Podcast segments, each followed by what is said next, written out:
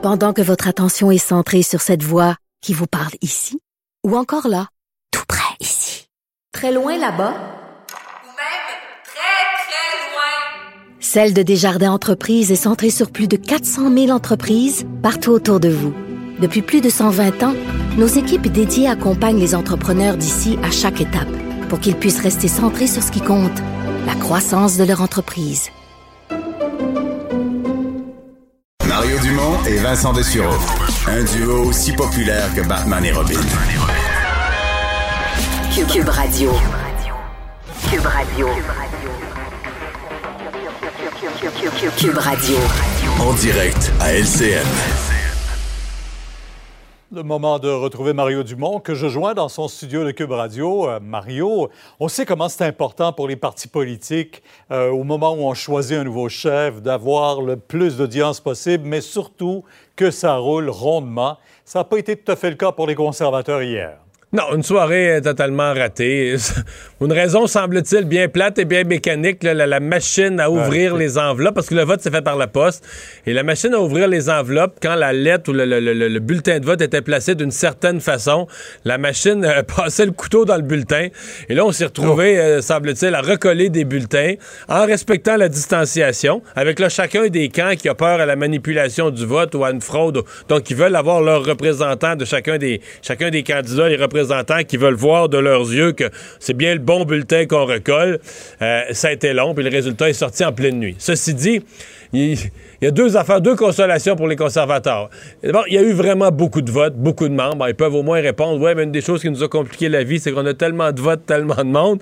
Et l'autre affaire, c'est que, bon, Aujourd'hui, on rit d'eux, tout le monde rit d'eux, puis on parle d'une soirée ratée, mais je rendu à l'élection, il va s'être passé mille autres événements, plus personne ne va parler de ça. Donc, c'est c'est une histoire d'un jour, mais disons que pour hier, l'occasion, déjà que leur course n'avait pas eu de visibilité, l'occasion d'aller chercher l'audience.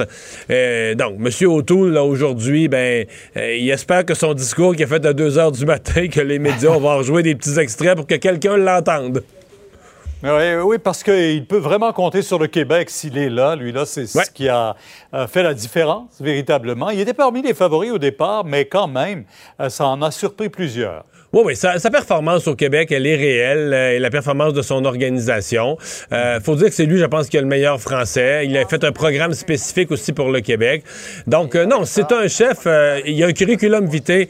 il est né à Montréal. Hein, il est déménagé à l'âge de 9 ans en Ontario après le décès de sa mère, mais il est né à Montréal.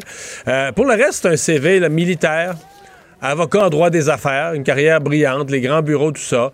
Rentre en politique, se fait élire, n'a pas connu la défaite, se fait élire comme député, devient ministre dans le, dernier des gouvernements de M. Harper. pas un gros ministère comme ministre des anciens combattants, mais devient ministre. Euh, donc, il a, euh, il a le curriculum vitae pour la job. Là, il reste maintenant. Il y a du boulot, pas à peu près, parce que, d'abord, il n'est pas beaucoup connu, le Pierre. On va, se dire la vérité. D'après moi, bon, aujourd'hui, son image a plus circulé hier, mais d'après moi, si on remonte à deux, trois jours passés, M. O'Toole se promenait à la Joliette, à Trois-Rivières, à Rivière-du-Loup, puis les gens le reconnaissaient peut-être même pas, là, à la rue, sur le trottoir. Même pas de masque, d'après moi, les gens ne le reconnaissaient pas. Donc là, il faut qu'en temps de pandémie, alors que c'est plus compliqué de faire des tournées, d'aller sur le territoire, serrer des mains, les, les façons habituelles de se faire connaître sont pas vraiment disponibles comme d'habitude. Donc lui, il doit en peu de temps, parce qu'il n'y a pas un vrai mandat de trois ans pour se faire connaître. On est en situation de gouvernement minoritaire. L'élection pourrait arriver à tout moment. Donc, il a peu de temps pour se faire connaître, refaire l'unité de son, euh, de son parti, parce que c'est compliqué le Mais Parti comment concilier, Mario, pour les conservateurs, les attentes de l'Ouest et, et les promesses qu'il vient de faire au Québec? Ben, c'est ça. Puis là, dans l'Ouest, t'as ceux qui sont préoccupés de questions énergétiques et pétrole et autres. T'as les autres qui votent conservateurs parce que là, ils sont, ça les fatigue l'avortement puis les droits des gays. Lui, il a dit, il toucherait plus à ça. Hein, il a vu l'erreur d'Andrew Scheer la dernière fois. Puis il dit que dans ses convictions personnelles, pour lui, il n'est pas question de rouvrir ni le débat sur l'avortement. Même il s'est dit prêt à aller une marche de, la, fierté gay, une parade. Donc là-dessus, il veut pas que ces questions-là viennent nuire à l'image des conservateurs. Mais c'est ça. C'est une fois que tu as dit ça, c'est de garder ensemble toutes les parties du pays, tous les morceaux du Parti conservateur avec toutes les tendances, euh, que personne démissionne, que personne euh, est frustré. Donc, euh, il a... Puis, il faut aussi préparer le parti pour les élections. Et il faut aussi qu'il se prépare, lui, pour les élections. Il va se faire dire, il faut que tu améliores ton français, il faut que tu connaisses le programme par cœur, il faut que tu connaisses... Alors, tout ça en quelques mois, c'est tout un défi pour lui, là. Ouais. Je vous écoutais ce matin, Mario, sur euh, ces champs où des légumes pourrissent. Faute de main-d'œuvre, euh, ça soulève beaucoup de questions. Mais moi, je suis sensible à ça. Je dois pas être le seul. Ça me choque. Euh, Puis là, on autrefois, avant la pandémie, on dit on a le plein emploi. Mais là, on a quand même du chômage au, Québec, au Canada. On dit quoi? On a 8, 9, 10% de chômage au moins.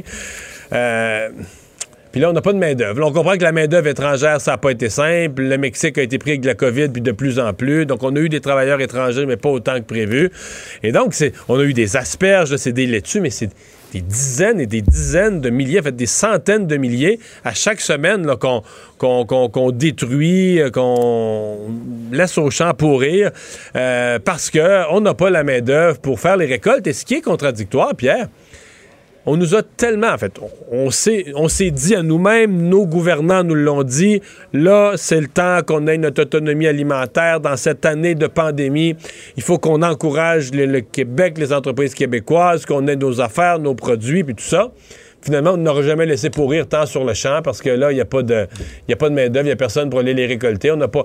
On, on parle d'indépendance alimentaire, là, mais ouais, on est, in- on est indépendant parce que ça pousse sur nos terres, mais on est dépendant de travailleurs euh, qui viennent de 4000 km d'ici pour venir les viennent de récolter. l'extérieur parce qu'on n'a pas de gens chez nous qui veulent le faire aussi. Ben merci. euh, Mais on a la PCU, par 10 heures exemple. sur. Ah, c'est vrai. C'est vrai. 2000 par mois. Merci. Au revoir.